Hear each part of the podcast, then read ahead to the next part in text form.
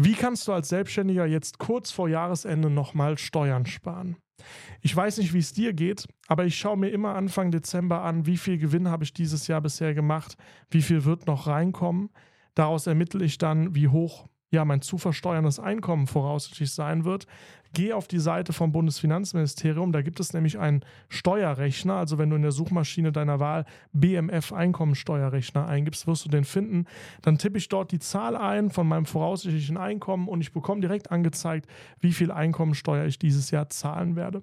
Und wenn ich das verprobe mit den Vorauszahlungen, dann kommt häufig raus, ich werde nochmal eine kleine Nachzahlung leisten müssen. Ich mache das mehrmals unterjährig mit diesem BMF-Steuerrechner, deswegen versuche ich immer meine Vorauszahlungen ganz optimal auszutarieren.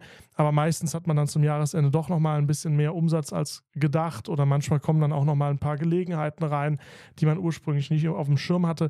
So oder so, ich bin jetzt selber auch in der Situation, ich habe herausgefunden, obwohl meine Vorauszahlungen gut angepasst waren, dass ich noch so 3.000 bis 4.000 Euro Einkommensteuer nachzahlen werde nächstes Jahr für dieses Jahr. Und da das Jahr noch nicht abgelaufen ist, bringt mich das natürlich zur Idee, was kann ich tun, um Steuern zu sparen für dieses Jahr noch. Und vielleicht geht es dir genauso. Vielleicht sagst du auch, okay, das Jahr ist fast abgelaufen, was könnte ich denn noch tun, um noch Steuern zu sparen? Denn es ist ja so, die meisten Sachen spielen auf der Sachverhaltsebene. Sprich, wenn du eine bestimmte Investition nicht in 2023 geleistet hast, ja, dann kannst du sie steuerlich auch nicht absetzen. Also du hast im Nachgang, wenn das Jahr mal rum ist, wenig Möglichkeiten, noch irgendwas an der Steuer zu drehen. Es gibt auch da noch den einen oder anderen Punkt, den man machen kann, aber du hast generell wenig Möglichkeiten. Das heißt, jetzt bleibt noch Zeit zum Gestalten, jetzt bleibt noch Zeit, um bis zum Jahresende noch die ein oder andere Investition zu tätigen. Und deswegen möchte ich dir in dieser Podcast-Folge so ein bisschen mit auf den Weg geben, was könntest du jetzt tun, um jetzt nochmal für dieses Jahr ein bisschen Steuern zu sparen. Eine Möglichkeit, die dir immer offen steht, ist das Thema Investitionen. Was muss man zu Investitionen wissen? Erstens, du musst investieren in Dinge, die natürlich mit dem Betrieb zu tun haben. Ja, also jetzt private Sachen kaufen, Weihnachtsgeschenke kaufen, das ist alles schön und gut, das kannst du aber nicht von der Steuer absetzen. Ja, du brauchst definitiv Dinge, die mit deinem Betrieb zu tun haben. Zweiter Punkt, wenn du jetzt zum Beispiel dir noch ein bestimmtes bewegliches Wirtschaftsgut kaufst, also zum Beispiel ein Computer, Elektronikprodukte, irgendwas fürs Büro, was auch immer, dann müssen diese Sachen noch in diesem Jahr geliefert werden. Ja, maßgebend ist immer das Anschaffungsdatum. Also wenn du jetzt etwas bestellst und es ist nicht lieferbar, sondern erst im Januar, dann darf es auch erst im Januar berücksichtigt werden. Deswegen ist es wichtig, sich jetzt noch damit zu beschäftigen, damit die Sachen im Zweifel bis Ende des Jahres geliefert werden, weil das Datum der Auslieferung, der Anschaffung, das ist maßgebend für die Frage, in welchem Jahr darf ich diese Investition als Betriebsausgabe abziehen.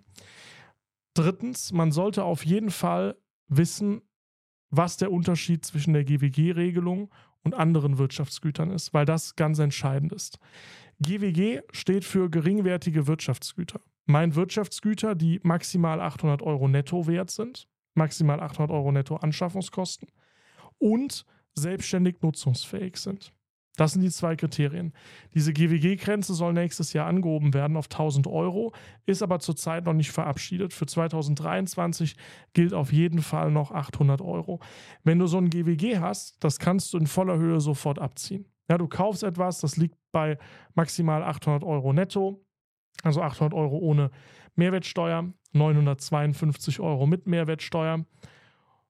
Das kannst du sofort abziehen, wenn es selbstständig nutzungsfähig ist. Brauchst dir keine Gedanken zu machen. Das heißt, die Sachen eignen sich wirklich sehr gut, um jetzt am Jahresende nochmal Steuern zu sparen. Kleines Beispiel hier bei mir aus dem Studio. Ich habe jetzt hier so eine Rode Roadcaster Pro 2 stehen. Das ist so ein Gerät, damit kannst du Mikrofone aufnehmen. Das wäre zum Beispiel so ein Gerät. Ja, kostet brutto 600 oder 700 Euro kannst du selbstständig nutzen. Also wenn ich sowas jetzt kaufe oder generell irgendeine Ausstattung hier für mein Studio, das, die sind häufig unter 800 Euro, dann kann ich sofort abziehen. Wenn du kein GWG hast, dann musst du das Wirtschaftsgut abschreiben. Vielleicht kurzer Exkurs, was abschreiben heißt, weil das viele auch gar nicht wissen. Die Idee ist, ich kaufe mir zum Beispiel einen Firmenwagen, der kostet 60.000 Euro. In dem Moment, in dem ich den Firmenwagen kaufe, habe ich ja noch gar keinen Verlust gemacht. Ich habe eigentlich noch gar keine Ausgabe. Ich habe eigentlich noch gar kein Vermögen verloren, sondern ich habe einfach nur mein Cash 60.000 Euro gegen den Firmenwagen 60.000 Euro getauscht. Das heißt, die Vermögenszusammensetzung hat sich geändert. Das Vermögen ist aber erstmal nicht weniger wert geworden. In dem Moment, in dem ich den Pkw kaufe. Jetzt ist es aber natürlich so, gerade bei Autos, die verlieren natürlich im Laufe der Zeit an Wert. Also wenn ich das Auto in fünf Jahren verkaufe, werde ich keine 60.000 Euro mehr dafür bekommen, sondern weniger. Und diese Abnutzung, das ist das, was man mit Abschreibung meint. Das heißt, du kannst nicht die Anschaffungskosten selbst abziehen, in dem Moment, in dem du es kaufst, aber du kannst natürlich die Abnutzung geltend machen, weil das Wirtschaftsgut mit der Zeit an Wert verliert. Es geht um den Wertverlust. Der wird durch die Abschreibung letztlich ausgedrückt. Das heißt, man würde hingehen, wenn ich den Firmenwagen kaufe, 60.000 Euro, würde dann überlegen, wie lange wird das Fahrzeug denn benutzt. Beim Pkw nimmt man häufig sechs Jahre. Und dann weiß man statistisch gesehen, 10.000 Euro verliert dieses Auto jedes Jahr an Wert. Und diese 10.000 Euro, die sind jetzt sechs Jahre lang jeweils meine Betriebsausgaben. Dann ist der Pkw abgeschrieben. Dann ist der gedanklich wertlos. Dann hat er einen Restbuchwert von 0 Euro, häufig auch von einem Euro. Man lässt den dann meistens mit einem Euro stehen. Das ist der sogenannte Erinnerungswert, damit das ganze ähm, Wirtschaftsgut nicht aus dem Anlagevermögen einfach verschwindet.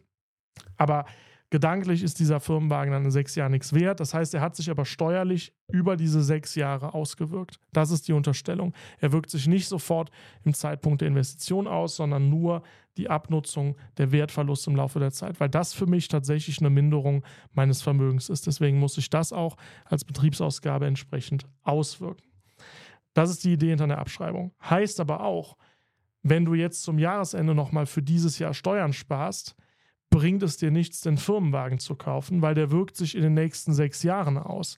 Der wirkt sich aber dann im Dezember 2023 nur noch zu einem Sechzigstel aus ähm, nee, 1,72. Wenn du sagst sechs Jahre, A12 Monate, sind 72 Monate und einen Monat Abnutzung, ein 72. von den Anschaffungskosten könntest du dann dieses Jahr noch abziehen, der Rest nicht.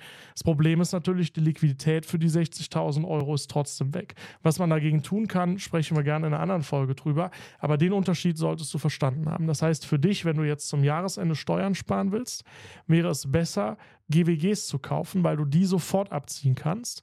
Andere Wirtschaftsgüter nur über die Abschreibung. Ja, das heißt, idealerweise darauf achten mit deinen Investitionen, dass du maximal 800 Euro ausgibst, netto, und dass das Wirtschaftsgut selbstständig nutzungsfähig ist. Wie gesagt, mein, mein Roadcaster, den ich hier stehen habe, oder auch hier so ein Mikrofon oder sowas, das könnte man dann darüber sicherlich machen. Zweiter Punkt, den du zu diesen Investitionen wissen solltest, Computer und Peripherie haben eine Besonderheit, denn die können auch mehr als 800 Euro kosten und sind trotzdem sofort abzugsfähig. Hintergrund ist ein Schreiben der Finanzverwaltung aus dem Jahr 2021, ein BMF-Schreiben. Und da schreibt die Finanzverwaltung, wir beanstanden es nicht, wenn jemand Computer oder Peripheriegeräte sofort von der Steuer abzieht. Und sofort meint im Sinne des BMFs wie ein GWG. Das Ganze gilt nur für Geräte an Endnutzer. Ja, also jetzt einen großen Server für deine Firma, das wäre jetzt wiederum nicht begünstigt, aber Computer. Sprich, du willst ein neues MacBook haben. Du willst dir einen neuen Bildschirm kaufen, der vielleicht 2000, 3000, 4000 Euro kostet. Diese Sachen, die kannst du sofort abziehen wie ein GWG, obwohl sie mehr als 800 Euro kosten. Das heißt, die eignen sich besonders gut, um jetzt am Jahresende noch Steuern zu sparen. Dritter Punkt, was kann man noch absetzen? Fortbildungen. Super. Ja, Online-Kurse, Coaching-Programme. Solche Sachen kannst du auch in voller Höhe absetzen. Das ist auch egal, ob die mehr als 800 Euro kosten oder nicht, weil das sind ja keine beweglichen Wirtschaftsgüter. Ja, Fortbildungskosten kannst du sofort von der Steuer absetzen. Deswegen, auch das ist etwas, was ich sehr gerne mache. Ich mache mir eine Liste unterjährig, welche Coachings, Online-Kurse, Seminare, Bücher, was auch immer ich interessant finde. Und dann gehe ich zum Jahresende immer hin und kaufe die dann alle, weil ich dadurch nochmal Steuern spare. Und gleichzeitig nehme ich mir dann über die Weihnachtsfeiertage in der Woche zwischen Weihnachten und Neujahr dann auch immer Zeit, diese Sachen durchzuarbeiten. Und das gibt mir dann immer mir persönlich, ich weiß nicht, wie es dir geht, aber mir gibt das dann immer so einen neuen Schwung ins neue Jahr. Ich habe dann ganz viel Neues gelernt zwischen Weihnachten und Neujahr, habe gleichzeitig auch mal was ganz anderes gemacht als im Tagesgeschäft und dann geht es irgendwie mit so einem Schwung ins neue Jahr und ich habe wieder neue Erkenntnisse, neues Wissen, was ich gerne direkt umsetzen will und das, das schiebt mich immer gut voran. Also gerade Fortbildung, das müssen ja auch jetzt keine, keine super teuren Sachen sein, aber gerade so kleinere Online-Kurse, Coachings, Bücher, solche Sachen super, um am Jahresende Steuern zu sparen. Das wäre der Punkt 1, dieser größere Punkt, Investition. Damit kannst du jetzt zum Jahresende nochmal einiges drücken. Punkt 2, du solltest daran denken, alle Kosten in deiner Gewinnermittlung anzusetzen. Das ist etwas, was ganz häufig falsch gemacht wird. Es gibt nämlich Kosten, die tauchen nicht auf deinem betrieblichen Bankkonto auf, die kannst du trotzdem abziehen.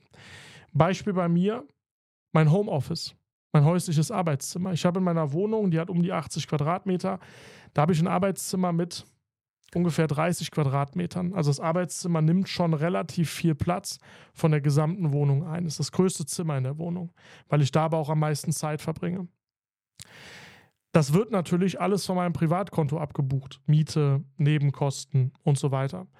Aber ich kann natürlich das Arbeitszimmer unter bestimmten Voraussetzungen, dazu mache ich nochmal eine eigene Folge, aber unter bestimmten Voraussetzungen kann ich das Arbeitszimmer natürlich auch abziehen. Das heißt, ich müsste dran denken, wenn ich am Jahresende meine Gewinnermittlung mache, dass ich ausrechne, wie viel Miete habe ich bezahlt, wie viel Nebenkosten habe ich bezahlt, diese Beträge dann auf die Quadratmeter des Arbeitszimmers runterrechnen und diese Kosten dann entsprechend in meinen Jahresabschluss noch einbuchen. Ja, die tauchen, wie gesagt, nicht auf dem Bankkonto auf, weil das ja alles privat bezahlt wird. Trotzdem kannst du es abziehen. Ja, das ist so ein Klassiker. Selbstständige vergessen, das Arbeitszimmer abzusetzen. Wie gesagt, man muss viele Kriterien erfüllen, eigene Folge dazu, aber man vergisst es eben sehr schnell. Zweites Beispiel aus meinem persönlichen Kontext. Ich fahre einen Tesla. Der steht hinten hinter der Wohnung der wird von meiner Wohnung auch mit aufgeladen. Ich habe also ein Kabel runtergelegt, ich lade den über den gleichen Strom in der Wohnung. Auch den kann ich absetzen, weil ich einen eigenen Zähler zwischen dieses Kabel und dem Stromanschluss gehangen habe. Dadurch weiß ich, wie viel Kilowattstunden ich in dieses Fahrzeug lade, weil auch die tauchen ja nirgendwo auf. Die tauchen nicht auf meinem Betriebskonto auf. Die sind in meiner Stromabrechnung irgendwie mit drin und ich muss dann sagen, okay, ich habe jetzt dieses Jahr x Kilowattstunden Strom getankt, steht auf dem Stromzähler. Also sind so und so viel Prozent der Stromabrechnung, die ja von meinem privaten Konto abgeflossen sind, in der Gewinnermittlung auch noch zu erfassen. Das ist auch so ein Punkt, jetzt persönlich aus meinem Leben, den ganz viele auch an der Stelle vergessen würden. Dann das Thema Reisekosten bzw. Verpflegungsmehraufwendungen. Ich bin jemand, der sehr viel reist. Ich fahre sehr viel zu Hotels, Seminaren und so weiter, Veranstaltungen, Netzwerken hier und da. Gibt ja viele Sachen, die man machen kann. Du bekommst für jeden Tag, an dem du länger als acht Stunden von deiner Wohnung oder deiner Betriebsstätte, also wenn du jetzt ein Büro außerhalb hast, bei mir ist alles im Homeoffice, wenn du länger als acht Stunden unterwegs bist, bekommst du für diesen Tag, Stand jetzt, 14 Euro als Verpflegungsmehraufwand. Und die Unterstellung hinter diesem Verpflegungsmehraufwand ist, du musstest ja außerhalb essen gehen, du konntest das ja nicht zu Hause machen, weil du warst weder zu Hause noch in deinem Büro, in deiner normalen ersten Tätigkeitsstätte. Also blieb dir ja zum Essen gehen nichts anderes übrig, als in ein Restaurant zu fahren. Und das ist tendenziell teurer, als wenn du dich zu Hause bewirtet hättest. Und diese, diese Preissteigerung, dieses teurere, das soll mit den Verpflegungsmehraufwendungen pauschal abgegolten werden. 14 Euro, wenn du länger als 8 Stunden abwesend bist. 28 Euro, wenn du länger als 24 Stunden abwesend warst. Also bei mir, Beispiel, ich würde montags losfahren auf ein Seminar. Dienstags bin ich auf dem Seminar vor Ort, bleib dann noch eine Nacht, mittwochs fahre ich wieder nach Hause. Dann würde ich für einen An- und Abreisetag jeweils 14 Euro bekommen und für den Dienstag würde ich dann auch nochmal 28 Euro bekommen. Also in der Summe zweimal 28 Euro. Und das ist ein Betrag, der auch auf keinem Konto auftaucht. Das ist ja eine Pauschale, ein fiktiver Betrag. Wenn ich nicht dran denke, den aktiv einzubuchen in meiner Gewinnermittlung, lasse ich ihn liegen. Du musst dir, wenn du sowas machen willst, eine Excel-Tabelle zusammenbauen mit all deinen Reisen, die du in dem Jahr gemacht hast. Also natürlich nur beruflich bedingte Reisen, Dienstreisen, das ist klar und müsstest dann ausrechnen, wie viel war das. Wie oft bin ich hin und zurück gefahren, wie oft war ich länger als acht Stunden unterwegs, wie oft war ich länger als 24 Stunden unterwegs und dann müsstest du das mit diesen Beträgen versehen und bekommst am Ende irgendeinen Betrag raus und bei mir ist das ziemlich viel, weil ich eben so viel reise und das kannst du auch nochmal von der Steuer absetzen. Wird auch ganz häufig vergessen. Heißt, bis hierhin zusammengefasst, Punkt 1 waren die Investitionen. Da würde ich darauf achten, entweder unter der GWG-Grenze zu bleiben oder Computer oder Peripherie zu kaufen oder Fortbildungskosten. Die kannst du sofort abziehen. Punkt 2 war, dass du bitte daran denkst, tatsächlich auch alle Kosten zu erfassen. Wie gesagt, es gibt zu, wird zu diesen Punkten, auch zu den Verpflegungsmehraufwendungen und dergleichen, auf jeden Fall auch noch weiteren Content in Zukunft geben. Aber überhaupt sich dessen bewusst zu sein, es gibt Kosten, die tauchen nicht auf meinem Firmenkonto auf. Deswegen kann ich die auch nicht mit irgendeinem Beleg in, in LexOffice beispielsweise versehen, sondern ich muss aktiv etwas berechnen, ich muss aktiv etwas tun. Aber das wirkt sich natürlich am Ende des Jahres auch nochmal aus. Das heißt, das alles mal zusammenzustellen, ist auch eine sinnvolle Form der Investition, nämlich in Form deiner Zeit, dich damit zu beschäftigen und zu überlegen, was kann ich denn jetzt hier noch für Pauschalen und so weiter geltend machen. Ein dritter Punkt, kleiner Bonus an der Stelle, ist das Thema Krankenversicherungsbeiträge. Du kannst, wenn du selbstständig bist, freiwillig Krankenversicherungsbeiträge vorauszahlen, denn Krankenversicherungsbeiträge werden in dem Jahr steuerlich berücksichtigt, in dem die Zahlung geleistet wird. Es geht bis zu drei Jahre in die Zukunft.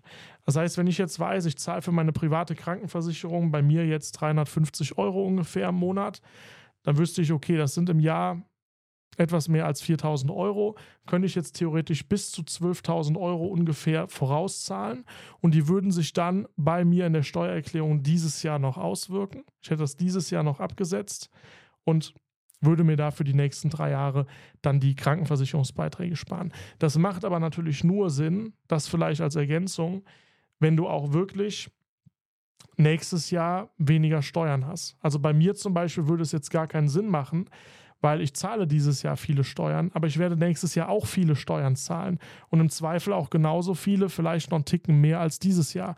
Das heißt, für mich würde das jetzt gar nichts bringen, in diesem Jahr die Steuerlast entsprechend zu drücken, weil dann hätte ich im nächsten Jahr und im übernächsten Jahr und im dritten Jahr überhaupt keine Krankenversicherungsbeiträge mehr, die ich sinnvoll vorauszahlen könnte. Und dann würde ich dort mehr Steuern zahlen. Das würde mir persönlich jetzt also nichts bringen. Das ist eher interessant, wenn du sagst, du hast jetzt dieses Jahr ein Jahr, wo du wirklich sehr viele Steuern zahlst wo du vielleicht irgendwas verkauft hast, wie auch immer, du hast eine höhere Steuerbelastung dieses Jahr wegen einem einmaligen Vorgang und nächstes Jahr hast du das nicht mehr. Dann könntest du jetzt nochmal die Steuer damit ganz gut drücken und im nächsten Jahr wäre es ja nicht schlimm, weil du diesen Vorgang dann nicht hättest. Du wärst dann in einem niedrigen Steuersatz. Dann hätte das einen Sinn. Wenn du die ganze Zeit davon ausgehst, du machst ungefähr das gleiche an Gewinn, dann wäre das ein Tipp, den du getrost ignorieren kannst aus meiner Sicht. Das wären so die drei Punkte, die du machen kannst. Es gibt natürlich noch andere Möglichkeiten zum Steuern sparen, vor allem die Wahl der richtigen Rechtsform. Also beispielsweise, wenn du Einzelunternehmer bist, kann auch eine Umwandlung in eine GmbH sehr sinnvoll sein. Das würde an der Stelle den Rahmen sprengen. Das gucken wir uns in einer anderen Folge an. Das lässt sich aber auch so oder so nicht mehr bis zum Jahresende umsetzen vom Timing her. Das heißt, wenn du, wenn du die drei Sachen in Betracht ziehst, die ich gerade genannt habe, wenn du da vielleicht noch ein bisschen was tust, dann wirst du dieses Jahr schon mal ein bisschen Steuern sparen. Und wir werden uns Anfang nächsten Jahres dann konkret damit beschäftigen, was kannst du denn tun, um vielleicht ab 24 nochmal mehr Steuern Steuern zu sparen, um da vielleicht nochmal einen entsprechenden Hebel zu haben. Was sind deine Fragen? Schreib mir sehr, sehr gerne eine E-Mail an info.kenkuiper.de. Ich bemühe mich, die Fragen zu beantworten. Vielleicht an der Stelle noch der Hinweis, dieser Podcast hier beinhaltet keine Steuerberatung, keine konkret individuellen Dinge. Das ist reine Info. Das heißt, wenn du mir eine Frage stellst, bitte nur Verständnisfragen, keine Fragen, die zu konkret und zu individuell sind. Die darf ich nämlich nicht im Rahmen von diesem Format hier beantworten. Also achte bitte darauf, dass die Fragen abstrakt sind. Was du auch machen kannst, du kannst mir für die Folge ein Feedback geben. Wenn du über Spotify zuhörst, dann kannst du in dem Spotify-Player unten direkt was reinschreiben. Ich lese das dann und werde das dann entsprechend beachten. Wenn du auf YouTube zuguckst, dann lass gerne ein Like ähm, da, beziehungsweise schreib was in die Kommentare. Und dann freue ich mich darauf, wenn wir uns bei der nächsten Folge dieses Gründergedanken-Podcasts wiedersehen. Wünsche dir eine gute Weihnachtszeit und bis bald, dein Ken Kuiper.